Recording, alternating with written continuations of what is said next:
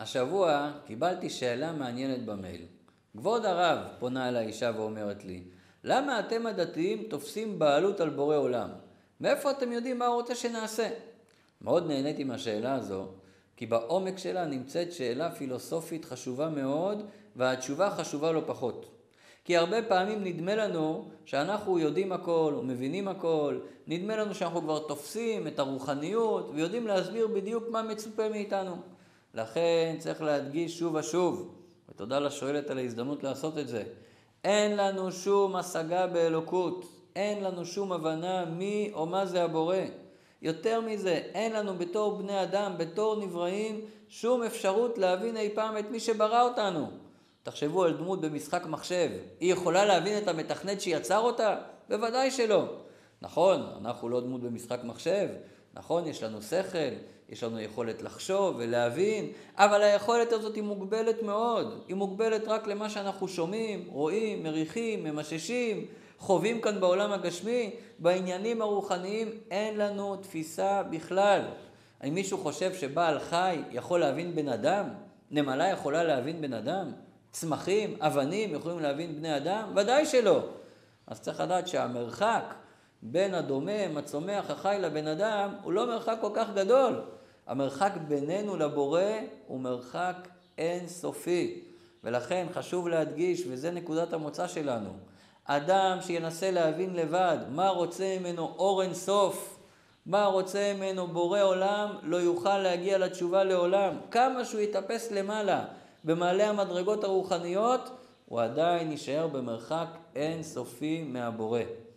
אז מה עושים? אז איך כן אנחנו באים וטוענים שאנחנו יודעים מה הקדוש ברוך הוא רוצה מאיתנו? אז רק אם הבורא בכבודו ועצמו יתגלה אלינו הנבראים ויודיעו לנו מה רצונו, רק אז נוכל לדעת בוודאות שזה רצון השם. בכל מצב אחר, שמישהו בא ומנסה לספר לנו שהייתה לו איזו התגלות והוא יודע מה רצון השם, לא נוכל להאמין לו. זאת אומרת, מצידנו אין אפשרות לתפוס בעלות על הבורא ולבוא ולספר לכולם שהגענו למסקנה מה הוא רוצה מאיתנו.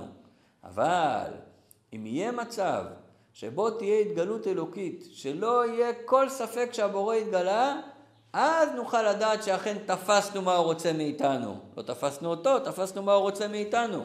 על ידי זה הוא מאפשר לנו גם לתפוס אותו. אז איפה הייתה התגלות כזאת?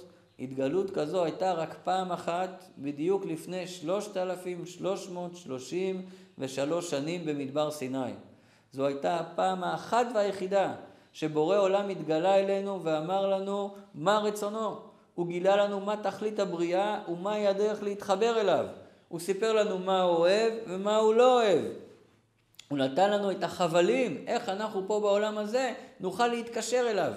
אחרי המעמד הזה, מעמד הר סיני, לא היה צריך התגלות נוספת, ואת שאר התורה קיבלנו דרך נביא הנביאים, משה רבנו.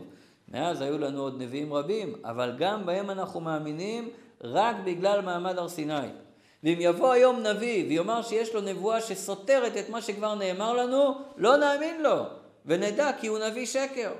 זה מה שאנו לומדים בספר התניא. הדבקות בבורא היא רק על ידי הציוויים שהוא ציווה אותנו. הוא נתן לנו 613 ערוצים דרכם מתחברים אליו. זו הדרך היחידה ואי אפשר אחרת. לא אנחנו תפסנו בעלות על הקדוש ברוך הוא, הוא זה שתפס עלינו.